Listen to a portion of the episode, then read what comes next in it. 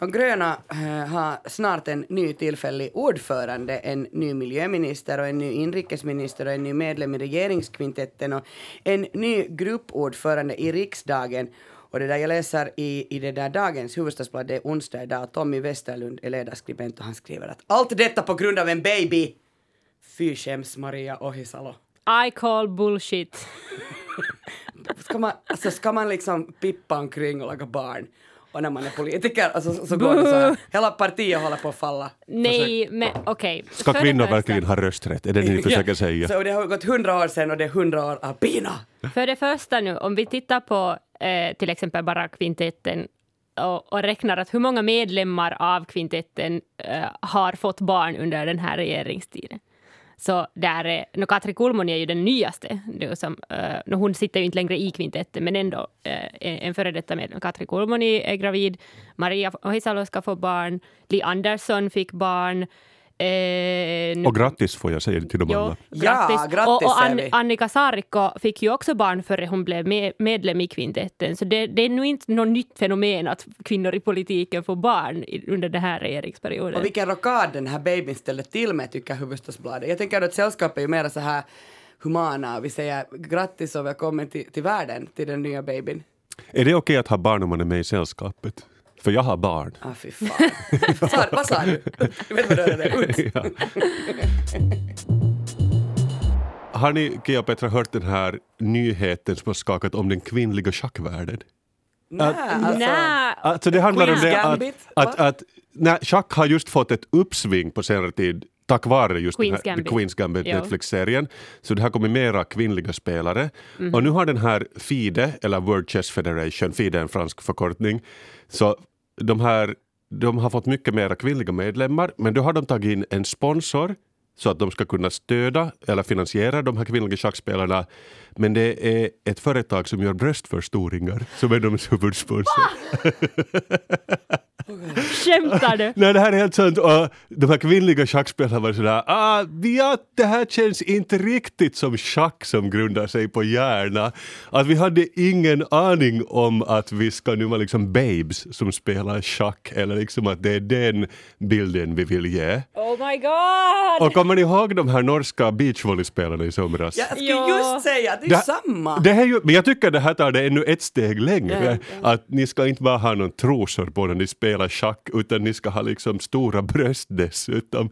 Att ingen visste ju att liksom schack var så här utseendefixerat. Men nu vet vi. Jag tänker, det kom ju alltså den här, eh, de, de gick ju ut nu med beachvolley.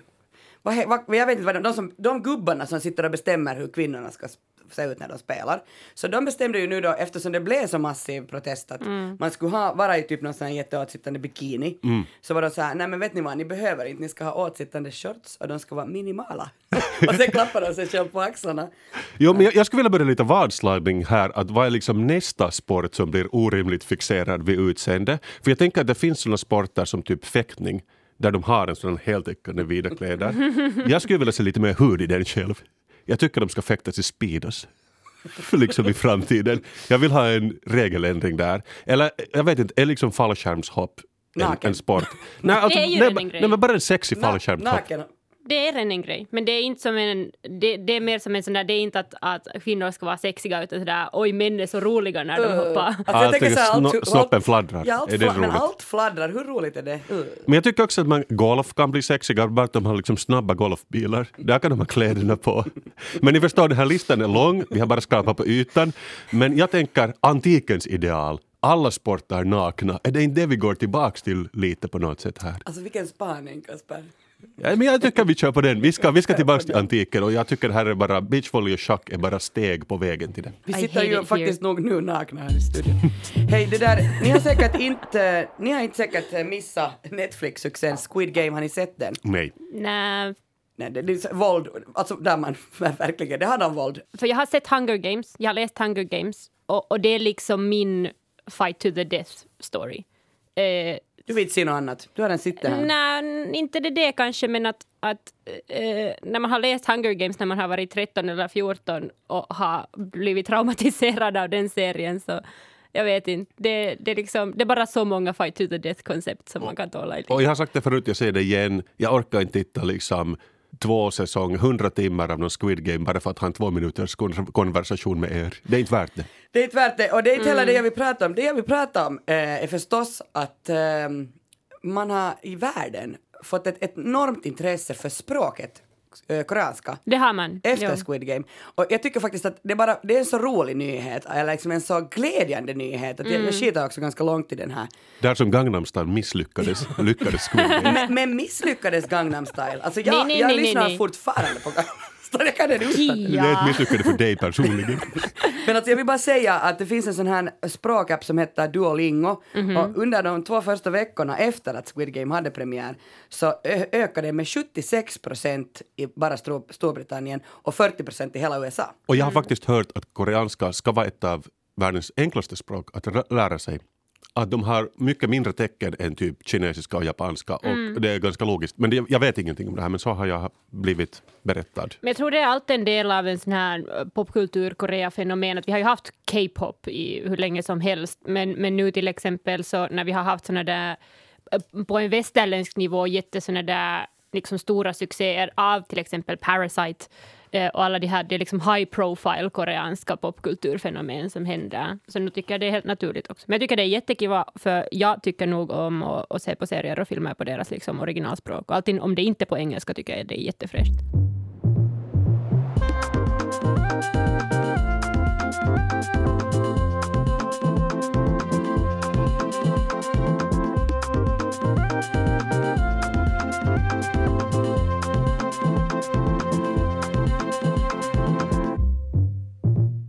Välkommen till Sällskapet, en kulturpodd med samhällsperspektiv. Eh, Jag heter Kia Svetihin och med mig har jag Petra Laiti och Kasper Strömman. Välkomna! Hej hej! Hej!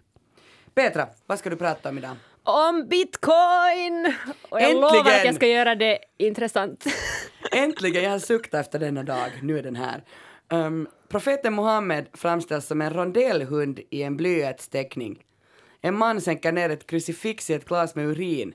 Tre unga kvinnor framför en punkkonsert i Frälsarkatedralen i Moskva där de bland annat ber jungfru Maria att jaga bort Rysslands president Vladimir Putin.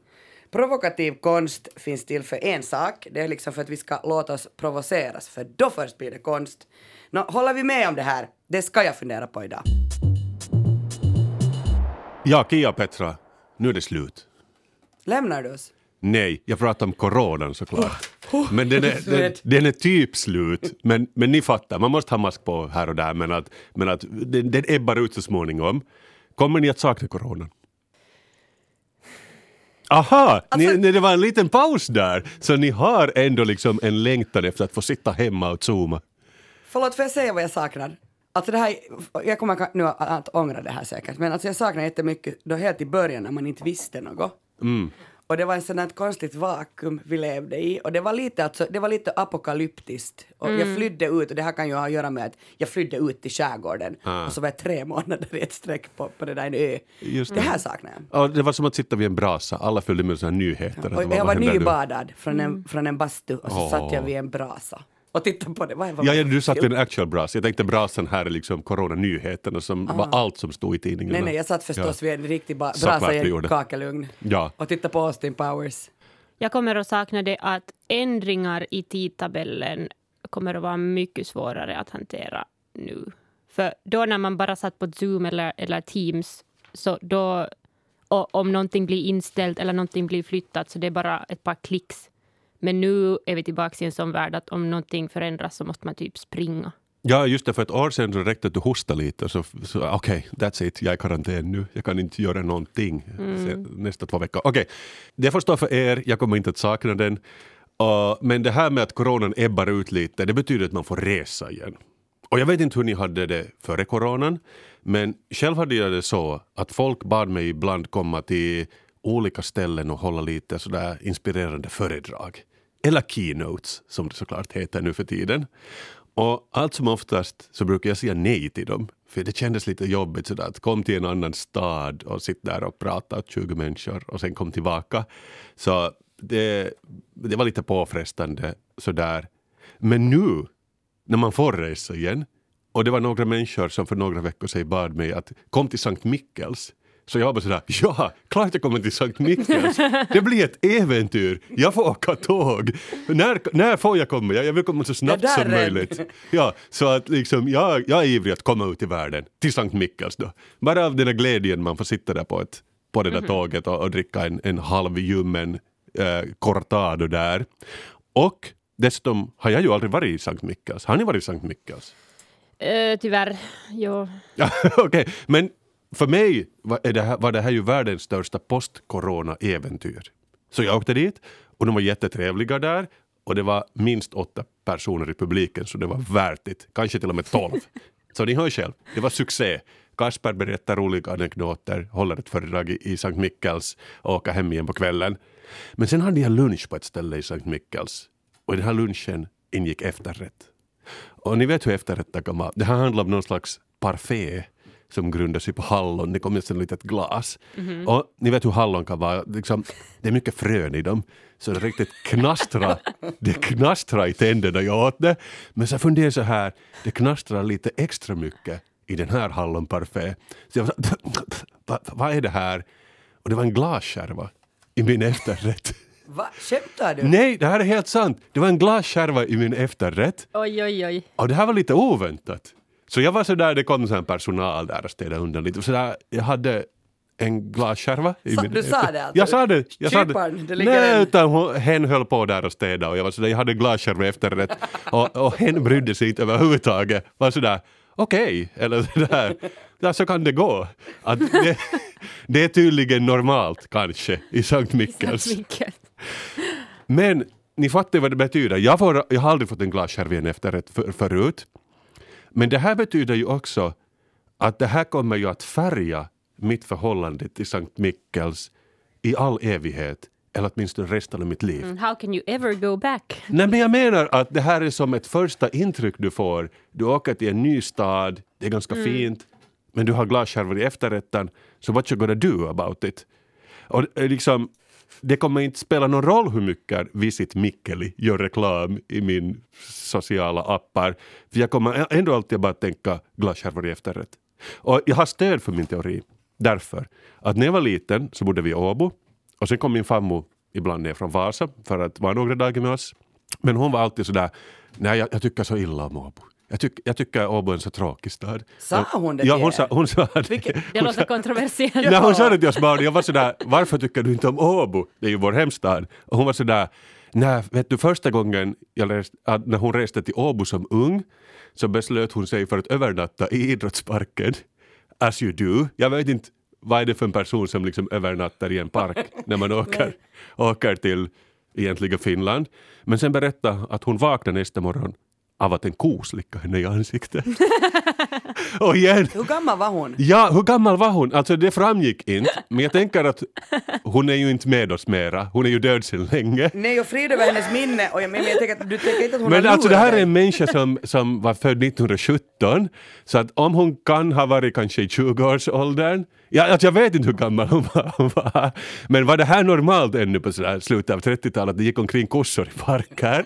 För jag var sådär, jag tänker mig en svartvit värld. Vem är du? Vem är du farmor? Vad gör, varför sover du i parker? Men, men Farmor. Ja, men, men jag tänker också att om, om min farmor skulle leva så spelar det ingen roll hur många funikularer Åbo stad bygger om en ko har slickat dig i ansiktet en gång i en stad första gången du är där. För att då var hon liksom redan gammal när vi var små och hon var sådär, hon tänkte alltid på den där kossan när hon steg av. Åbo järnvägsstation. Så, så på samma sätt, så jag tänker att det är en direkt link här över generationer. Det här spänner många generationer i vår familj. Att om Sankt Mikkels nu skulle bygga en funikular så spelar det ingen roll. För jag tänker bara på efterrätt med glasskärvor. Men alltså nu måste jag ju säga att det här är ju, det, det är också helt normalt egentligen. Alltså det, ditt beteende och din farmors beteende är ju i princip helt normalt. Ja, ja, alltså det första intrycket Ja, är, inte spelar bara, roll. det är inte bara för människor utan det handlar också om städer. Säger man inte så att man Mm. har 15 sekunder tid på sig, att, att då, att så första gången man träffar en ny människa, på de första 15 sekunderna så skapar den här människan en, uppfatt, sig en uppfattning om en. Så kan det säkert vara. Jo. Staden har då liksom... Så ta där 15 sekunder på. Och jag har funderat på det här ibland när man åker sådär till Oslo och man tar sådär flytåget in till stan. Och just, eller, eller i Hamburg eller så här att ofta kommer ju tågen åkandes längs en räls och eftersom det är inte liksom prime retail liksom tomter längs järnvägen så det är ofta sådana skrotgårdar och sådana här väldigt udda byggnader. Man ofta så här, vad är det här för en liksom, skrothög jag är på väg in till? Uh, så det där har jag liksom funderat på i flera år. Medan för det, det, har ni säkert märkt att när man kommer med bil till ett nytt ställe så har de funderat på det här ganska mycket. Jag har åkt bil nu i Finland ganska mycket den här sommaren och när man kommer in till till, till exempel Rautalammi så har de såna roliga lyktstolpar. De är röda och lite designade. Mm. Så att man märker att nu åker vi genom en, en mindre ort som liksom lite funderar på deras appearance. Att det här var 15 sekunder som jag använde väl för jag fick ett första bra intryck av Rautalammi. Mm. Jag måste säga bara för att Petra sitter här, så när jag kom in till Enare ja. så tänkte jag så här, vad är det här, vad är det här för välkomst? Alltså här var det när jag kom till Enare, det är bara en väg. Du får med en väg jättelänge rakt och sen är man i Enare.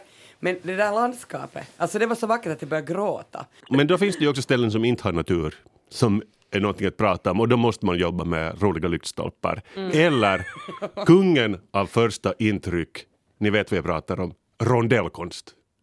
Yes! Men det är ju någonting som har slagit uh, igenom nu. Jag älskar rondellkonst. Du älskar rondellkonst. Mm. Jag, vet att, du ser, jag vet att du Kia ska prata lite om rondellkonst här senare idag.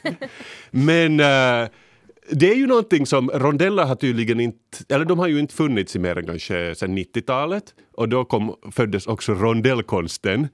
Och det är ju verkligen någonting som delar åsikter, eller hur? Det märkte vi här också. Här har vi team yay och team yes. nej i, i liksom högra hörnan. Och uh, det är väl oftast så som Kia tycker att vissa tycker det är dåligt och andra tycker det är sämst. Så att det, det, är få människor som verkligen tycker som Petra. Men jag är kanske lite team Petra, jag tycker det är bättre än ingenting. Uh, jag skulle jättegärna äga en sån där rolig katalog med rondellkonst. Det har faktiskt kommit ut en bok nu det här året om rondellkonst som jag tyvärr inte har läst men kanske i framtiden. Yes! Men, men jag tänker att det är ju helt tydligt här nu varför Petra tycker om det här. Varför det? För att Petra kommer från Enare där man inte har gjort alls, man har inte alls orkat bry sig om att göra liksom den där in, alltså med mänskligt arbete göra det där snyggt när man kommer in dit till, till Enare utan där har man bara förlitat sig på naturen. Det är klart att du tycker om rondellkonst. Men, okay. Nej, men inte finns det en rondell i Enareby. Nej, det är ju bara en väg. Men ja. Petra, är det här som Kia säger, liksom, är det så att du tror att naturen är rondellkonst eller kan du nämna ett bra rondellkonstverk? Uh, jag kan nämna flera stycken. Please do. Vi sitter och väntar. ja. uh, jag tycker om, om sådana som Okej, okay, en, en favorit som jag har. Eh, Googlar frenetiskt. Ja. Svetten rinner. nej, nej, men om du kör från Helsingfors till Enare så du kör ju via Nelostie och den är ju lång som Nåjo. Den är lång.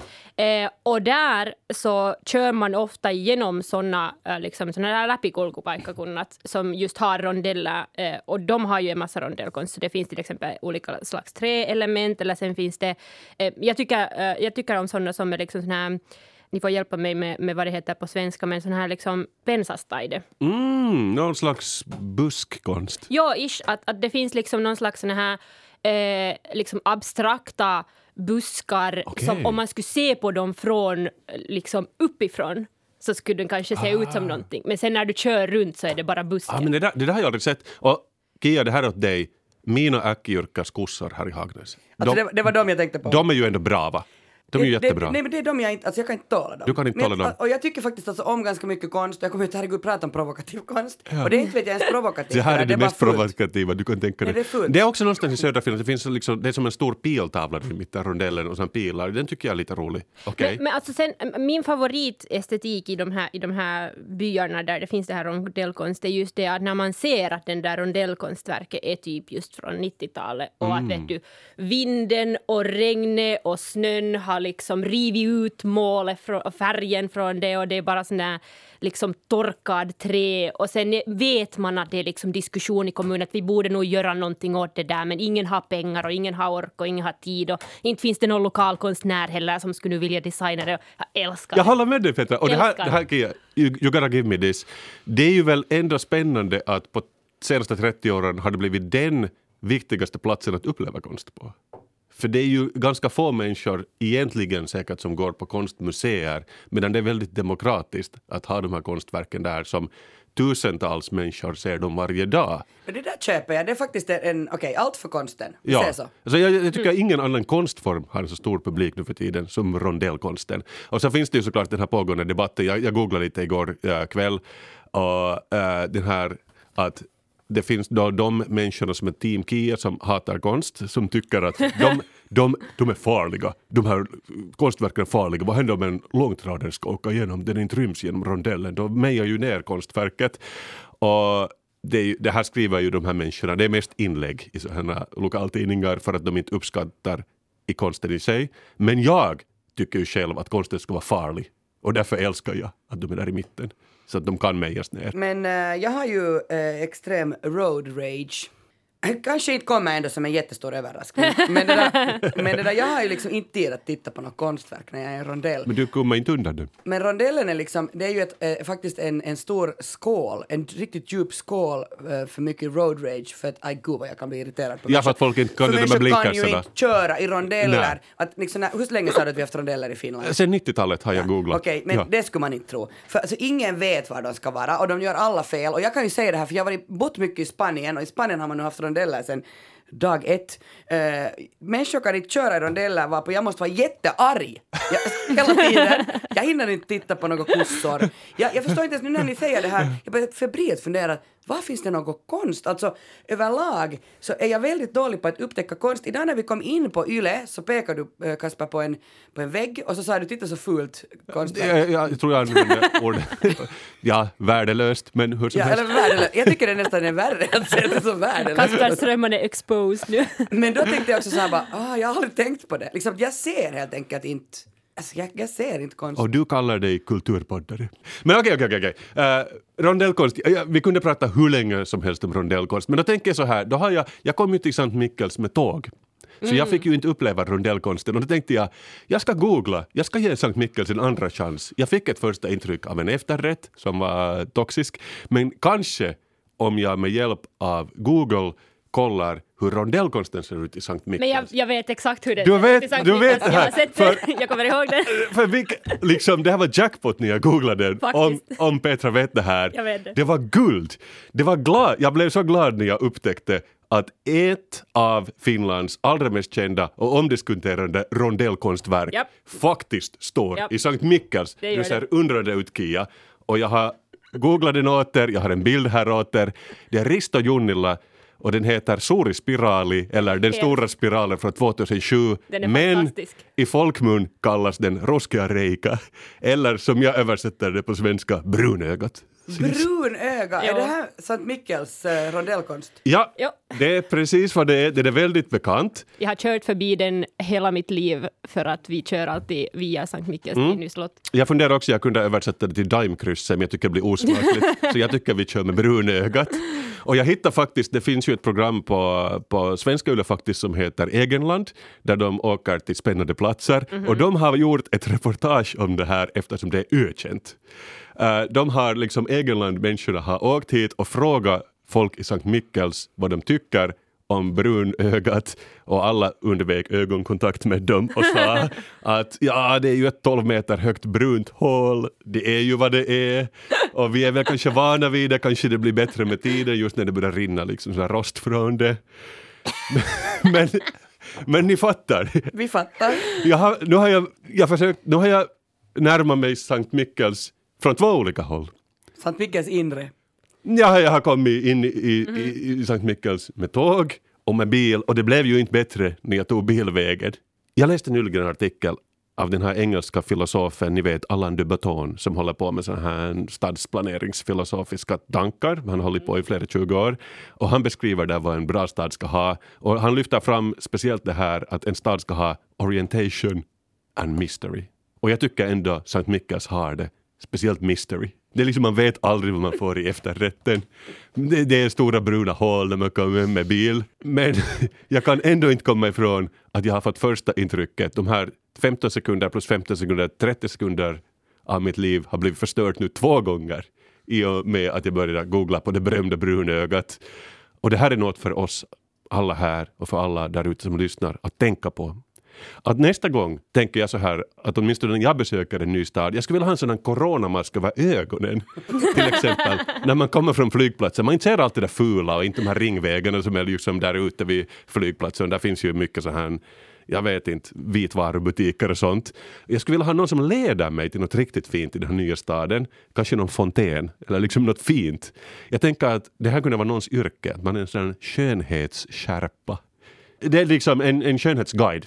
Någon som leder mig till något fint i staden. Jag slipper se alla de här terminalbyggnaderna, liksom bussarna som åker dit. För jag tycker det här är något som behöver jobbas på. Vi behöver ett bättre intryck än Sankt Mikkels som jag har svikit mig två gånger nu. Om någon där av er någon gång vill föra mig till en ny stad jag aldrig har varit, typ Narva eller Tavastehus eller något sånt här ställe som jag aldrig har varit till, så ska jag verkligen också själv jobba för att få ett positivt intryck. För jag vill ju inte att det här Sankt Mikkels fiaskot ska upprepas. Så förlåt Sankt Mikkels, det är inte ert fel. Ni var jättetrevliga ni som var där. Det är inte ert fel. Men det var också, jag, jag kände att jag inte försökte tillräckligt. Jag ska försöka mer nästa gång. Och jag tycker ändå världen går framåt, för vi fick bort de där äckliga kossorna från parkerna i Åbo. Vi går mot en bättre värld, men vi kan göra det ännu bättre.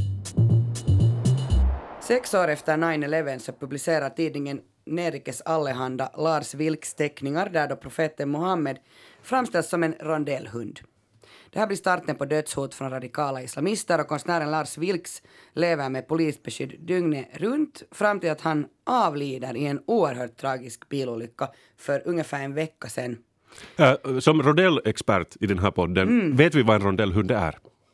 Men förklara gärna. Ja, alltså det var just det att i Sverige var ju också rondellkonst stort, men sen tyckte inte alla om det och folk började spontant ställa upp hundar, självbyggda hundar i rondeller och det finns en lista på nätet med minst sådär 60 orter där folk har egna gjorda hundar. Och kommunen tog bort dem men det blev liksom en grej då när rondellerna var nya i Sverige. Mm. Och liksom rondellhund-uttrycket det liksom bygger på det. Så det att, att Lars Vilks bestämde sig för att göra en rondellhund, alltså jag menar det att det sen var Mohammed är ju en annan sak, men alltså ja. det, det, handlar om, om Det handlar just om det, om, om det här liksom demokratiska i att folk börjar bygga sina mm. egna konstverk i rondeller. Alltså vi går hand i hand från ett ämne till det andra Verkligen. ämnet, till det tredje ämnet idag, jag lovar. Vi kommer en segway. På, ja, med segway till bitcoin. en kvinna förs skrikande och sparkandes till psykakuten av polisen och där spänns hon fast och sen får hon lugnande. Händelsen spelas in och det är en del av Anna Odells examensprojekt från kandidatprogrammet i konst. Anna Odell döms till dagsböter för ofredligt förfarande och våldsamt motstånd. I en musikvideo blir en ung svart man förförd av ormen i paradiset. Iför dragutstyrsel genomför han slutligen en lapdance för djävulen. Fenomenet Lil Nas X spränger alla musikens gränser och jag ska faktiskt prata om prov provokativ konst, alltså varför behövs sån konst och varför blir vi provocerade och vad händer när vi blir provocerade? Eftersom jag har med mig eh, den alltid så trygga sameaktivisten Petra Laiti på plats tänker jag börja med att, på att prata om um, det finns ett konstverk vad som i princip har lett till att du är aktivist idag. Mm -hmm. Mm -hmm. Um, våren 2016 så skapade konstnären Jenny Hilton rubriken med videon Grind den var utställd på konstmuseet Kiasma och i den här videon så tvärkar en kvinna. Hon är iförd en svart latexbody och en fejkad kakti. Och den här kaktin, alltså samedräkten, var dessutom för män. I september 2016, alltså några månader senare, så demonstrerar Petra Laiti och några mm -hmm. andra sameunga mot den här videon i Kiasma genom att sitta tysta framför videon i felvända samedräkter. Det är ett traditionellt samiskt sätt att visa avvikande åsikt. Petra, vad var det som gjorde att du upplevde att det här eh, Jenny Hiltonens grind-konstverk eh, liksom var för provokativt? Okej, okay, um, så jag upplevde inte att det var provokativt. I, inte på det sättet som vi, vi kanske traditionellt uh, ser på provokativ konst. Um, utan hela flashmobben, eller protesten som vi, vi gjorde, så var egentligen mer en respons till att Kiasma helt enkelt inte ville diskutera saken alls. Och uh, på ett sätt så var det kanske, det var lite på, på ett sätt lite omvänt uh, provocering av det där konstverket också på det sättet att, att det var inte så som att för alla eh, ville på ett sätt måla en bild av att samerna tyckte att det var provocerande. Men de ville inte tala om varför samer var provocerade. Och, och det var det som vi blev frustrerade på. För att det var ingen som tyckte att det var provocerande på ett konstnärligt sätt utan att vi bara tyckte att det var ignorant, vilket det I'm still standing by that. Det var ett ignorant konstverk. Så vi protesterade på grund av den där diskussionen som man inte ville föra och, och, att vi upplevde att samerna försökte snedtystas för att det var pinsamt för Kiasma, vilket det var. Men alltså kulturell appropriering också? Eh, no, ja, alltså det är ju en, en del av frågan visst. Att, att för det, det startade ju som så att eh, själva konstverket var ju lite äldre om jag minns rätt. Det var inte, inte 2016 som det blev gjort, men det var så att eh, Kiasma hade köpt konstverket, så det blev en del av Nationalgallerins samlingar. Och då skrev då samiska konstnärerna Outi Pieski och Maria Hellander skrev Eh, en insändare till, till Helsingin Sanomat där de kritiserar Kiasma för det här. Och de var så här att med det här köpet så legitimiserar Kiasma eh, kulturell appropriering eller, eller då så här kulturell felanvändning um, genom att köpa det här konstverket där det görs. Um, för att Jenny Hiltunen hade då använt sig av olika slags fake eh, cacti-plagg. Inte bara nu det, den där man som var fake utan där fanns också sen uh, olika slags hattar och, och whatnot. Um, så det var liksom början på diskussionen, men det eskalerade ju på grund av att Kiasma helt enkelt gick ut och sa till medierna att nej, nej, samerna har missförstått. Inte har det här någonting med samerna att göra. Så, så säger ju alltså Jenny Hiltonen själv, äh, läste en intervju med henne, där säger hon att det är helt missförstått hennes konstverk. Jo, vad mm. stackare. Att det är ett fiktivt verk. Men vänta jag har inte sett det här. Vad handlar det om? Att man dansar i en äh, same-outfit? Det är en tio minuters äh, videokonstverk där man äh, twerkar i slow motion. Ah, och sen okay. är det liksom, det är någon slags pianomusik där och sen har de på sig fake cactin. Oh. Inte hela tiden, men sen de andra kläderna som de har på sig vilket är inte någonting som vi riktigt talar om heller, men att de andra sakerna som de också har på sig är rätt sådär liksom native american inspired och det är lite etniskt och det är lite, ja, det är inte liksom bara, bara samernas kultur som man liksom på ett sätt exploaterar i att vad man signalerar med den, med den där videon helt enkelt. Så det var provocerande konst som verkligen fungerade? Men det var inte provocerande, utan det var ignorant. Okej. Okay. Jag tycker det är två olika är saker. Skillnad. Ja. Och, och alltså Hiltonen själv säger att, att den, här, den här konstverket handlar om jamaicansk dancehall. Tycker jag också då tycker att, aha, okej. Okay. Och, och uh, musikvideokultur. Men hej, vi går vidare till nästa konstverk, eh, eller konstnär. Året 2012 var den svenska konstnären Makode Linde har fått i uppdrag att utforma en tårta till, 70 års, till 75-årsfirande av Konstnärernas riksorganisation och det här sker på Moderna Museet i Stockholm. Hans bidrag föreställer en naken svart kvinna, alltså som tårta. Ovanför kroppen så sticker konstnärens eget huvud upp och det är sminkat i en stereotypt blackface. Kom ihåg att det här är 2012, det är ganska länge sedan, det är nio år sedan. Eh, uh, Makode Lind är själv bock uh, eh, och när kulturminister Lena Adelsohn Liljeroth skär upp den första biten så det är alltså kulturministern vill jag påpeka här, så um, hörs eh, kvidande hjälprop inifrån tårtan, så här låter det.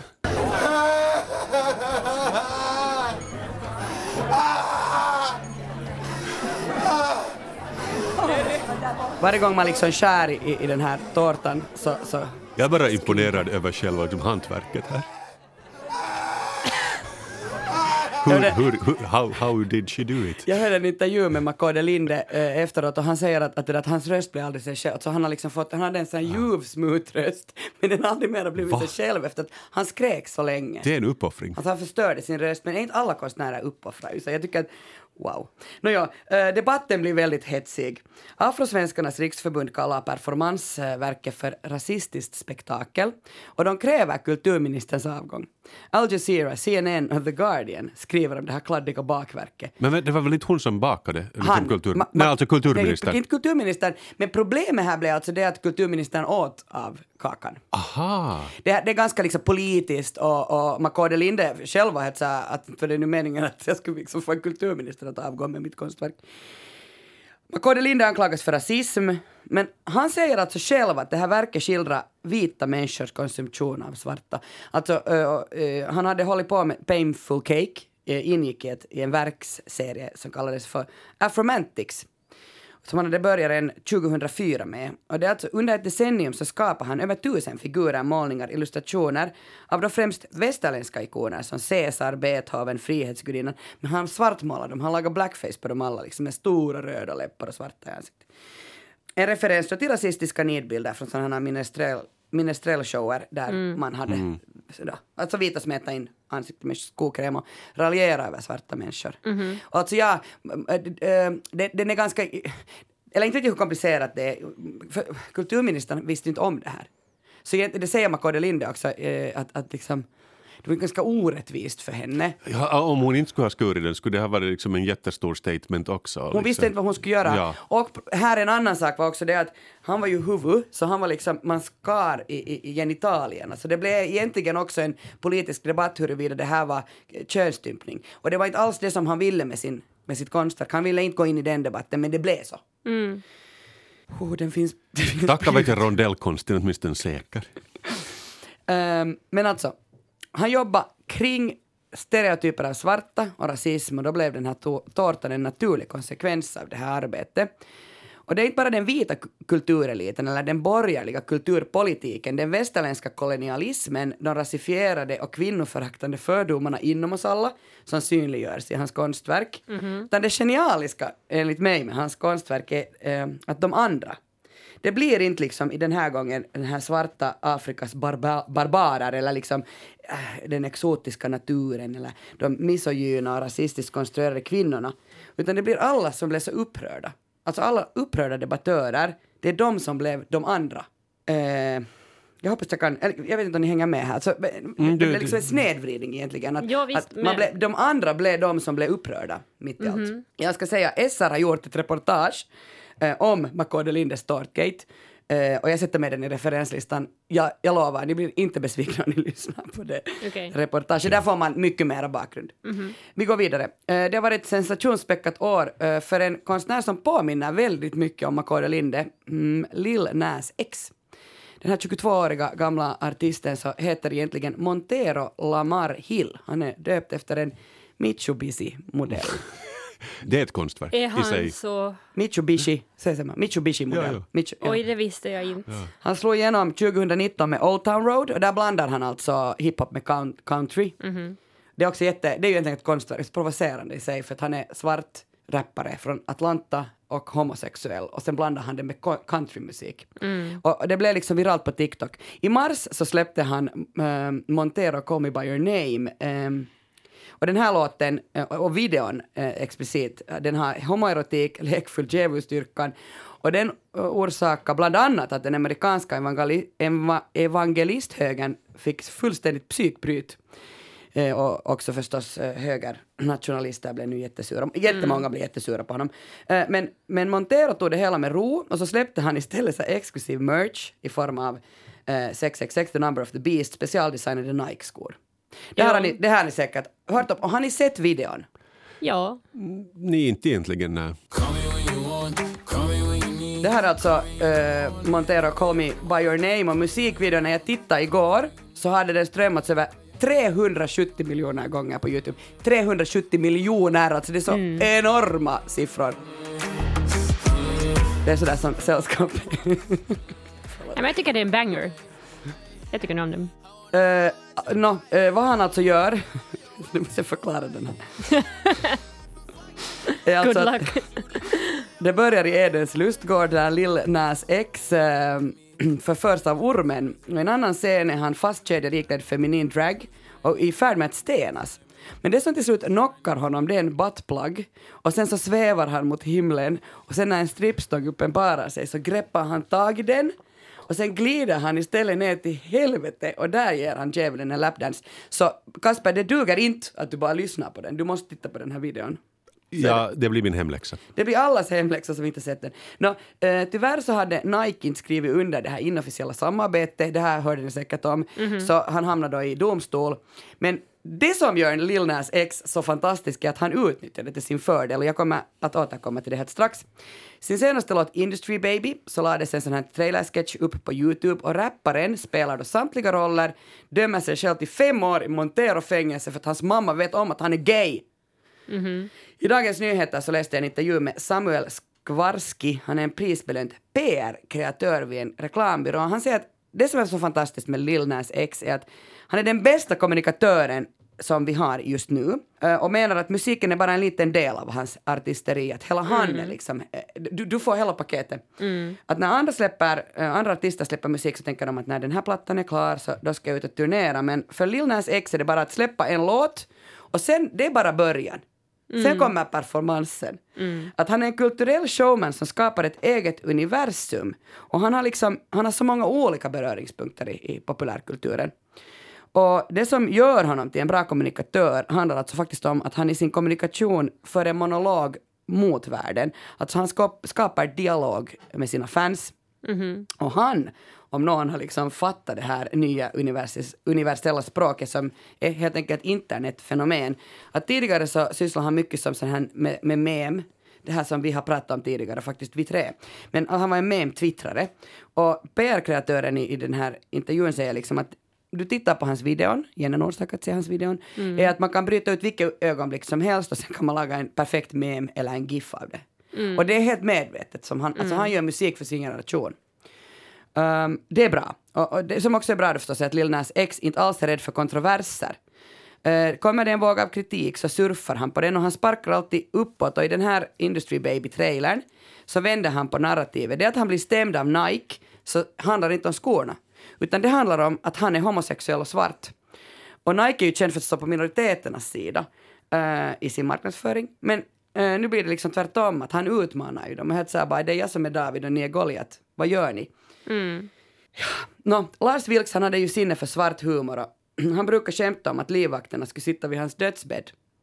Men istället så avled, avled de tillsammans i en vägren i Småland. Det senaste året hade den världspolitiska kartan ritats om och terrororganisationer som IS, som, så de, de hade ju sänt kalifat så det hade ju fallit och man, man hade faktiskt lite börjat tänka så här att det kanske inte finns en ny hotbild mot Lars Vilks. Han hade liksom i 14 år levt som en fånge i sitt eget land eh, och med dödshot. Alltså, det måste ju vara så otroligt påfrestande. Nåja, eh, Eh, men man hade nog aldrig kunnat kanske ändå räkna med att han skulle istället avsluta sitt liv då, med de som skulle skydda honom. Niklas Orenius, journalist på Dagens Nyheter, han har skrivit mycket om Lars Vilks, bland annat en bok som heter Skotten i Köpenhamn. Den kom 2016, läs den, den är jättebra. Men eh, den här terrorgruppen Al-Qaida, de satte en, en pri, ett pris på Lars Vilks huvud. 100 000 dollar om Vilks dödades. Eh, extra bonus 50 000 dollar om ni slaktar honom som ett lamm. Och det här alltså handlar helt enkelt om att han hade ritat profeten Muhammed som en rondellhund. Eh, så det var ett så hediskt konstverk att nu måste vi mörda honom. Men i en intervju sa Lars Vilks om det här. Som konstnär är jag väldigt nöjd med det här med Al-Qaida. Det är en tolvtaggare. Det är väldigt sällan en konstnär lyckas involvera en sån här organisation i sina verk. Det är ganska alltså Alltså ganska modig konstnär. Att, och också att han bara tänker så här, det här var bra. Lars Vilks var professor i konstteori och han gjorde mycket annat än rondellhunden. Att det är liksom också synd att det är, de enda, det, är det man pratar om, pra- pratar om Lars Vilks. Att det definierar hela hans karriär eh, och hans person och han ställer sig helt rakryggad i den här frontlinjen just i kulturkriget och det här på bekostnad av hans andra livsprojekt eh, mikronationen Ladonia. Känner ni till alltså hans ha- konstverk är Nimis och Arx? Det är såna här drivvedsskulpturer. Ja, Den känner jag faktiskt till, den gillar jag. Ja. Har du varit där? Nej, jag har bara sett bilder. Jag tänkte nog nu att man borde fara dit, alltså, bara för att också eh, pay respect på något sätt. Han hade arbetat på de här skulpturerna då sedan 1980 och lika länge då förstås slagits med lokala myndigheter om det. Ehm, men eh, så här säger Lars Vilks eh, själv om varför han vill utmana. Alltså konsten har ju passat mig just därför att den alltid går på tvärs. va. Eller, jag ska inte säga att den alltid gör det, men det en, en av idéerna är ju att ställa sig på tvärs. Att, att stå, i, stå i medvind och eh, heja på i den riktningen är ju inte så spännande som att då ställa sig på andra hållet. Va? Alltså i en annan intervju sa han, ja, men jag kan väl lika bra då bara odla blommor om det är det jag ska göra. Liksom att han ville verkligen äh, göra förändring. Uh, Janne Strang är journalist och kurator på förlaget och han skrev en text om Vilks efter att dödsbudet kom förra veckan och han påpekar att Vilks ju själv uppenbart trodde benhårt på det här moraliskt korrekta i sin position och såg att den här kampen eh, mot inskränkande och våldsbenägna politiska krafter är helt värd att föras. Eh, och jag tänker så här, flera gånger under årens lopp hade ju Lars Vilks faktiskt lyckats lura döden. Han var ju utsatt konstant för, för dödshot ändå. Och det är kanske därför jag tycker att det känns jättesorgligt att han dog i en, i en så här fruktansvärd bilolycka. Men Janne Strang säger igen att, att ja, det var en meningslös motorvägsolycka jättetragiskt, men samtidigt ett bättre alternativ än att han har mördats och blivit martyr, men någon sån här förvirrad extremist blivit en hjälte. Och att samhället liksom skulle ha fått skruva upp motsättningarna då ytterligare. Ja, men ingen har mandat att bestämma vad som är konst. Vacker och dekorativ konst är ofta harmlös och tråkig. Och jag måste säga så här, alltså, ni vet hundrasen golden retriever, den, den, sorry nu, den har nu ingen själ den hunden. Uh, det är så ful ifrågasättande och provokativ konst igen har betydligt större potential att förändra människors syn både på sig själva och på sin omvärld. Och att tänja på gränserna är liksom det enda vettiga som man kan göra för att liksom börja tänka på nytt. Kanske jag måste lära mig tycka om de där, vad heter hon, Jyrk, Minnast kossor. Minakyrke. Ja. Uh, för, jag, för, vad jag alltså försöker säga är att det finns något ömkligt och lite pinsamt med människor som provoceras av provocerande konst. Det som frivilligt eller så här ohjälpligt så blottar de liksom en sån här intellektuell underordning. Alltså de, de är lite osäkra. Kossorna. Ni märker att jag säger dem. Uh, men att låta det förbjudna och det vackra dela kropp, det är ju alltså provokationens kärna. När det skamliga får en begåvad paketering så stiger den i värde.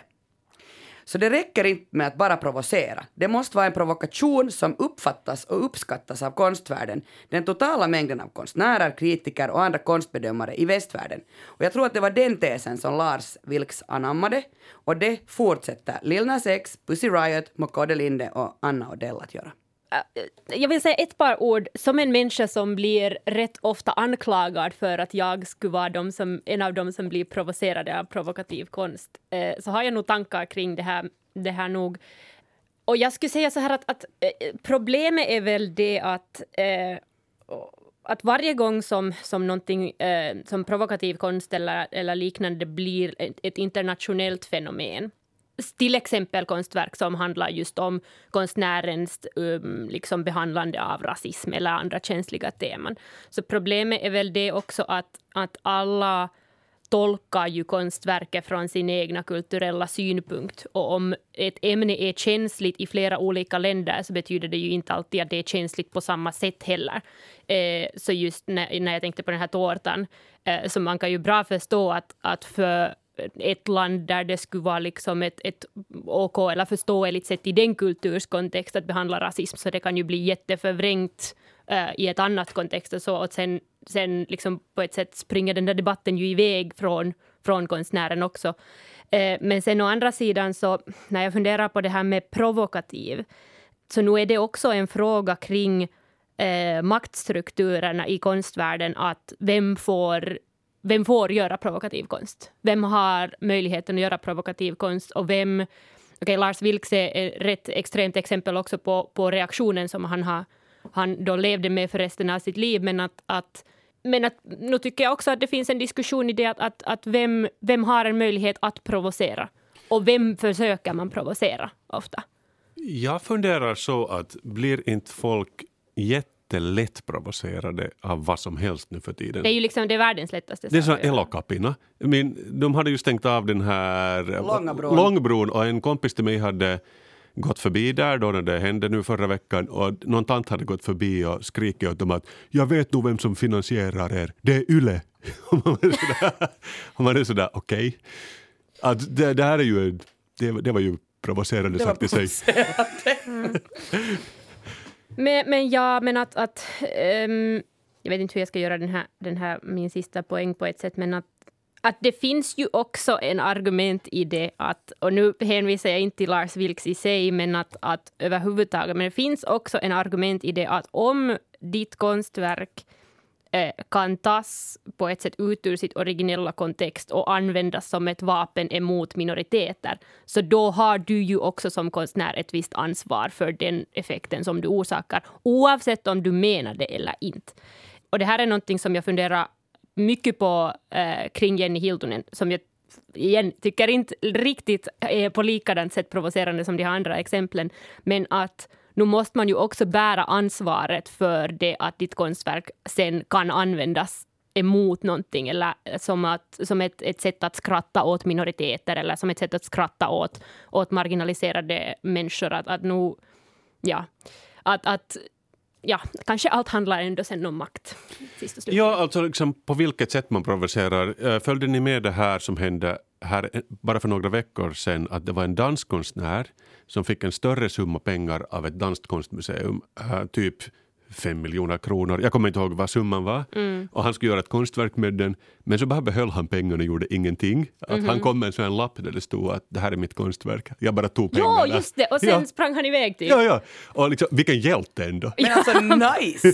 Ja, men, men, men jag menar att, att då är det liksom ganska oskyldigt för då ifrågasätter han hela konstetablissemanget med och då, då, går ut, då går det inte ut över någon liksom... Och det är ju en rätt safe sak att provocera. Nej, verkligen. Alltså när jag skrev eh, studentskrivningarna så kommer jag ihåg att, äh, att i, i modersmålsprovet var, den där, var det en rubrik, vad, vad är det modigaste du gjort? Och jag tror att någon av mina liksom, medstuderande hade skrivit det här. Alltså det enda Vadå, det- student... Du hade, du hade svenska provet, studentskrivningarna i svenska. du hade skriver han det här och och, och, och, rubriken var så här, vad är det modigaste du Ah, har nu gjort? Och då ska du skriva en essä om det. Och då hade den här, min, min klasskamrat skrivit det här, punkt. Mm. Och där är det ju samma, det är ju jätteprovokativt, men alltså jättemodigt. Alltså jag tror att jag skulle ha gett fulla poäng. Men jag tror att han blev underkänd faktiskt i Ja, men det är tråkigt. Ett, ett annat bra exempel på provocerande konst som inte alls var menat provocerande men som i hindsight är helt självklart är jag, jag vill minnas att det här var i Australien. I en australisk sån konstbiennal så var det en vit australiensk konstnär som ville laga eller uppställa ett konstverk eller installation på biennalet som handlade om eh, de här lost generations av aboriginala i Australien. Och vad hade konstnären gjort? Jo, eh, hen hade skickat eh, liksom ett bud till, till aboriginella i Australien och ville att folk skulle donera blod åt det här vita människans konstverk som skulle sen handla om aboriginellas besvär och historia i Australien. Och folk, folk, blev ju, folk blev ju rasande. Men på det sättet så, så jag tycker det är också ett bra exempel på det här att, att i, ibland kan konst vara eller idén också i det här fallet, var bara ignorant. Och dålig, Men, ja. och, dålig Mm. eh, och den kan orsaka kontroversi och den kan provocera otroligt mycket. Men också så ibland så händer det utan att, utan att folk kanske, eller att, att eh, en konstnär i det här fallet har vilja provocera liksom den vita medelklassen och, och den här power structure av Australien och sen provocera sen de som hen ville hjälpa. Och Moderna Museet i Stockholm tar ju, alltså vägrar ta emot den här rondellhunden av Lars Vilks. Så det är ju också, alltså det är en helt annan diskussion, men den är också Mm. intressant. Petra, nu tar vi segway in till ditt ämne, var det inte så? Går det att köpa konst, provocerande konst med bitcoins, Petra? Eh, jag tror det. Bra! Jag har inte så lagt mig in på det. Men skulle ni påstå att ni vet vad bitcoin är för någonting? Alltså jag skulle vilja låta sådär att jag skulle veta vad det handlar om, men jag har ingen aning. Och jag fattar inte hur liksom radio fungerar eller elektricitet. Jag fattar ju ingenting, så nej.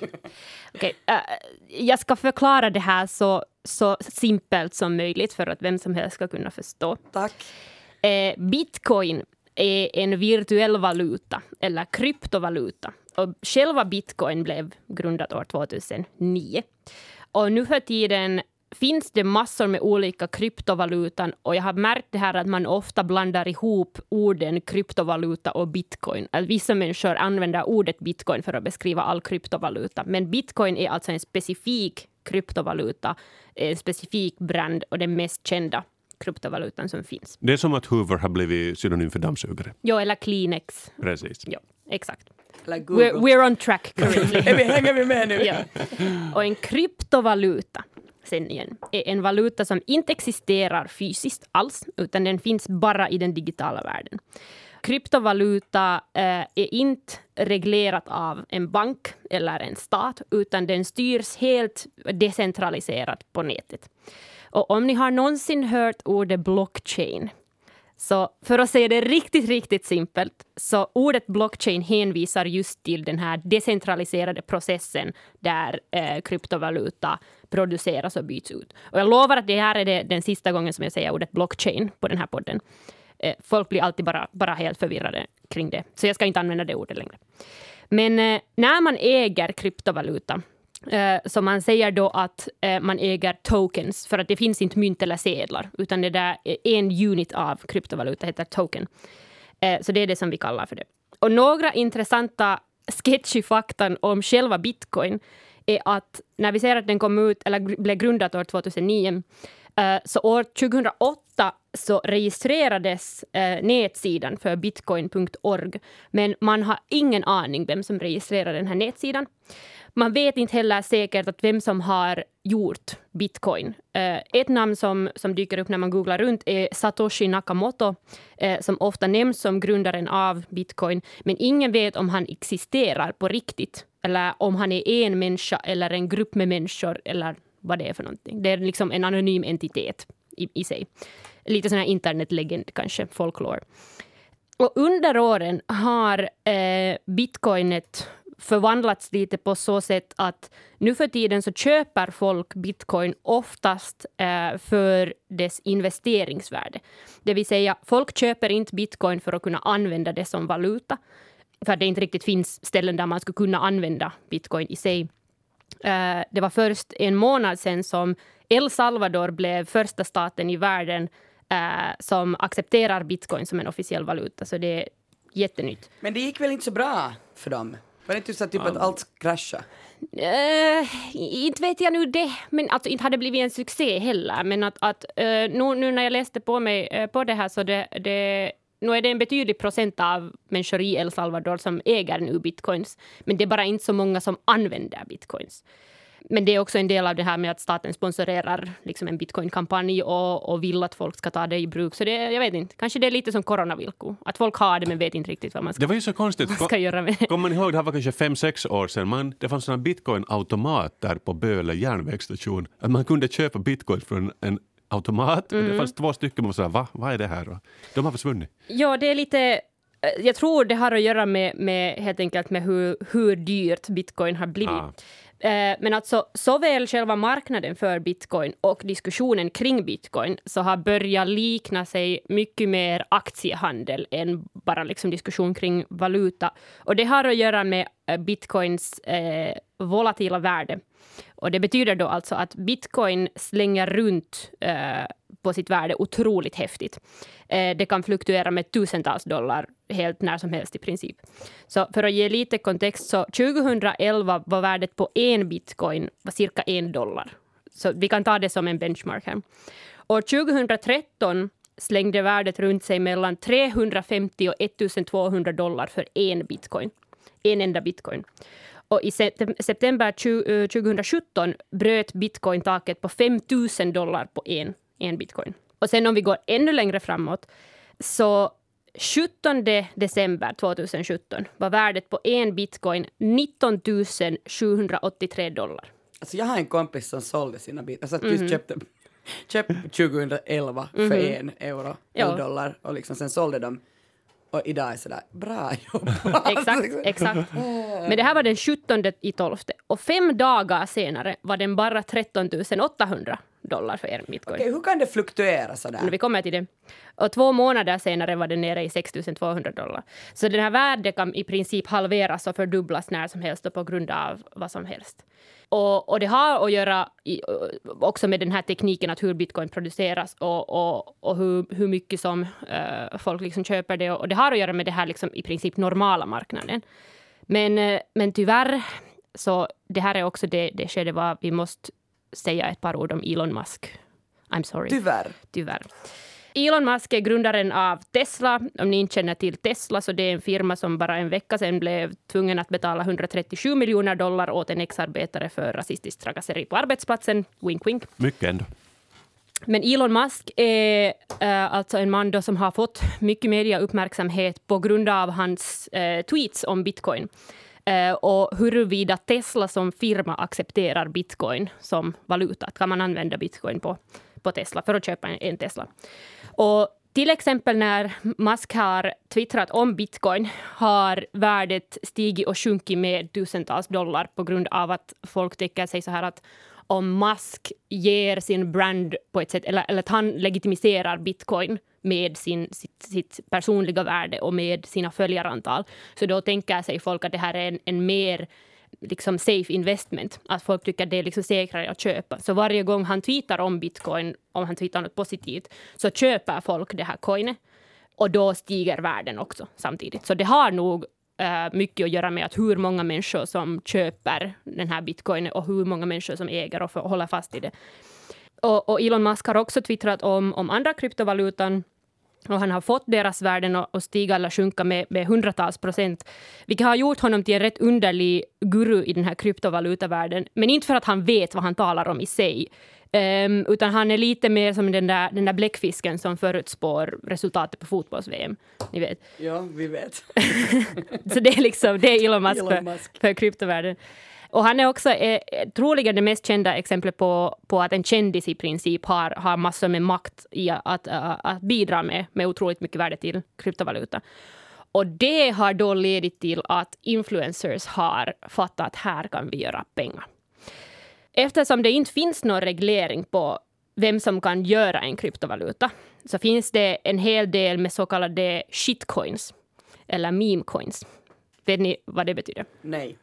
Så det finns ju en uppsjö av det här, kanske den berömdaste kanske just Dogecoin. Just. Ja. Ja. Men, men att vem som helst kan typ ge sig in i gamet och så finns det tusentals men att alla är inte lika mycket värda och vissa är bara pyramidschemes egentligen. Ja, faktiskt. Eh, och det är ju också så att, att och det här meme coins är relevant också för att på grund av det här internetfenomenet och på grund av det här shitposting-fenomenet som också Elon Musk bidrar till så kan det just hända att, att en coin som har till exempel memes eller internetvits på, på sin logo eller i själva tokenet eh, så de blir plötsligt jättepopulära. Eh, och, och Dogecoin var, var just en sån som Musk twittrade om och sen plötsligt steg den helt massor i, i världen. Ehm, och förstås för att det är decentraliserat och oregulerat så varför skulle inte mänskligheten göra en vits av det? Det tycker det är bara en, bara en naturlig, naturlig följning. Men, men det är den här nyaste scamtrenden i, i världen av, av såna här mega-influencers är att, att göra en deal med en ny kryptovaluta. Och sen köper de eller får de såna här kryptovaluta-tokens på förhand. Eh, och sen ger de promotion åt den här kryptovalutan eh, åt sina miljontals med, med följare.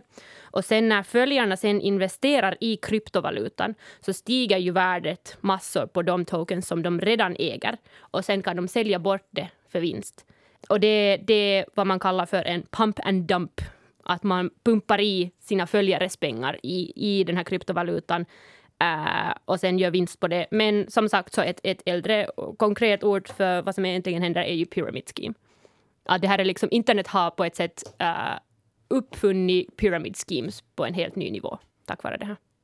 Det är båg och bluff, det är det vad Petra försöker säga. Ja, det så låter också jättejobbigt. Jag tycker att jag, jag, jag det där, hör, ni kommer ihåg när Coop, äh, Coop i Sverige för några månader sedan helt liksom blev hackat. Alltså de, de måste stänga Ah, ner butiken. Det, det, det, var, det var inte bara Coop, alltså Coop var en, en i, i, det var nu några hackers som, som tog över. Och eh, då så, så läste jag någonstans att, att det enbart handlar om alltså att det finns en kryptovaluta. Det är enda sättet eh, de här hackers ska göra sånt, för de kräver ju pengar. De ska massor, alltså miljoner.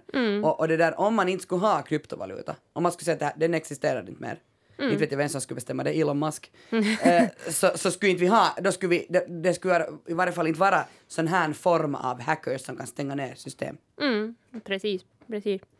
Um, men det vill säga, det som, det som händer i de här processerna är ju alltså det att, att uh, om man ren om, om det finns någon som inte vet hur en pyramid scheme fungerar så ska jag förklara det också. Men att, att det, i princip handlar det om en dynamik där en människa som redan äger en betydlig del av projektet eller kryptovalutan i det här fallet kan få ut en massa pengar för att andra människors pengar gick in i det där projektet. Och det finns ju också en hel annan diskussion kring det här med, med influencers och, och multilevel marketing som är också, också en, en form av pyramid scheming. Men att, att, och nu skulle, när man hör det här så skulle man ju tänka sig att det här är kanske, nå- kanske någon sån här fringe influencers, att, att man vet inte riktigt hur populära människor det handlar om. Men, eh, men de mest kända casen på nätet har, har just att göra med uh, youtubare. Uh, och speciellt sådana som streamar och, och spelar videospel. Av någon anledning så har det bara hänt så här att, att, att den här liksom kryptovaluta-fanbasen och, och gamingkulturen i, på internet, så de, de har liksom mött en, en sån här sweet spot. Uh, men att, att det finns liksom influencers på, på Youtube och Twitch och, och Instagram som har följarantal på vad som helst mellan 5 till eh, 20 miljoner Och när vi talar om så, så många människor så finns det alltid någon som kan bli lurad i de här, de här schemen. Men det som faktiskt väckte eh, liksom medias uppmärksamhet i USA till det här var när Kim Kardashian marknadsförde en kryptoscam åt sina 250 miljoner följare Säg att det hette Instagram. Kim Coin. Eh, nej, nej, utan det, eh, jag läste om det här också, så det var, det var en sån coin som, jag minns inte vad det hette, men det var en sån coin som hade samma namn som en helt gammal och etablerad eh, liksom, kryptovaluta som är typ Eh, det, det var inte bitcoin, men det var typ näst populäraste kryptovaluta. Smart. Och då vaknar medierna eh, upp i USA till det här att, att oj, att det här är faktiskt ett fenomen som liksom helt riktiga människor håller på med och superrika människor håller på med och, och skammar. Och, och det roliga som jag tycker eh, är, är intressant är att varje gång som folk gör så här, så jag vet inte om det är någon, någon slags lag i, i USA eller om det handlar om det här att man, man stämmer folk, den här kulturen i USA, men det är varje gång som de här influencerna säger att this is not financial advice. Och, och det var samma sak som Kim Kardashian också gjorde, att hon hade i sin Insta-story så stod det att this is not a financial advice but uh, my friend told me about this cryptocurrency och, och, och så vidare. Så de säger alltid sådär. Jag tror det är lag på det. Det, det må vara en lag nog. Men tror ni liksom att i framtiden, alltså låt oss säga när, när det där, våra barn är, är, är fullvuxna, att det då finns, alltså att, att vi har kryptovaluta, alltså som det är det vi använder? Nej. De, håller inte EU på också med en sån här digital euro-grej? Att det, även på federal och statlig nivå håller man på med liknande system. Att det skulle nog kännas säkrare med något lite mer reglerat. Liksom något sånt kan jag tänka mig. Jag är inte så att Elon Musk är den som bestämmer. Ja, men, men liksom en, en e-valuta för Europa är, som jag har förstått det, på gång. Så som jag tycker är att, att den, den världen som vi nu lever i, rent stort sagt, så handlar ju mest om digital valuta, bara att det finns någonting liksom fysiskt som man man åtminstone vill tänka sig att man fortfarande binder det till, men att praktiskt taget så lever vi ju redan i en, en värld med digital valuta, så jag vet inte det känns jätteorealistiskt för mig att fundera på, eller tänka på att, att, att en oreglerad valuta skulle komma in liksom och bli helt legitim på den legitima reglerade marknaden. För att på något sätt så, jag vet inte, ju mer jag läser mig in på hur man, man gör bitcoin och vad det liksom baserar sig på, så desto svårare är det för mig att tänka på att hur det skulle ens passa ihop med sättet som liksom pengar värderas. Eh, men att det känns på något sätt jätteorättvist. jag vill inte gå in på liksom typ värde, men att om vi tänker på en värld som alla plötsligt börjar köpa guld istället. Jag har aldrig fattat varför guld är värdefullt. Vad är det som är så värdefullt med guld? Men typ en guldtacka är värd alltså typ så här 200 000 Men det euro. fluktuerar väl också lite? frukt- Ja, ja. men tänk liksom att man skulle ha en sån. Nej, nej, men, nej, men, det, men det är just det, jag har någon gång försökt ta reda på här, att vad grundar sig värdet av guld på? Och det är tydligen bara det att det finns ganska lite av det i världen och, för, och att det glänser. Att det är Ja, ungefär... men diamanter är väl då samma? Nej, nej, men diamanter igen är ett bra exempel på en produkt som, där man, man på flit liksom inflaterar Japp. priset av diamanter, för det finns mycket av diamant i världen. Och om marknadsprisen skulle vara det som, eh, eller enligt det att hur mycket diamanter det finns i världen, diamanter skulle vara jättemycket billigare. Så att liksom vi, går- vi, vi går in på hela det här att vad, vad, vad är någonting värt? Vad är vi alla värda you egentligen? can't eat money. Ja, exakt. Men, men jag tycker goda nyheterna med de här scamsen ändå är att eftersom den här världen av kryptovaluta är så volatil och den har utvecklat sig så snabbt, vi talar ändå om, om vadå, 12 år sedan bitcoin grundades, eh, så takten som folks attityder emot det ändras är också jätte, jättesnabb. Eh, och nu så tänker jag så här, bitcoin som är en etablerad kryptovaluta kommer troligen inte att försvinna. Men det må bli en vana i framtiden att se upp för valutascams, lite som vi ser nu eh, upp för så här roskapost, trash e-mail och, och så vidare. Skräppost. Så, skräppost, ja. Ehm, så ja, så jag tror det här med att, att eh, man aktar sig för valutascams är bara en, en del av framtiden. Och, och, och som influencer vill jag ju slå ett slag för min Casper Coin som jag kommer att lansera nästa vecka. Tack eh, Petra Laiti. Tack. Tack Kasper Strömman. Tusen tack. Vilket sällskap eh, ni har, ni har varit idag. Eh, vi får som vanligt gärna dialog med våra lyssnare om ni, inte- om ni inte vill ha Kasper Coin. Va? Vem vill inte? Nej men ehm, ni kanske vill ha Petra Coin. Eh, skriv till oss på sällskapet.yle.fi. Alla referenser hittar du i avsnittsbeskrivningen på arenan. Vi hörs. Hej då! Hej då!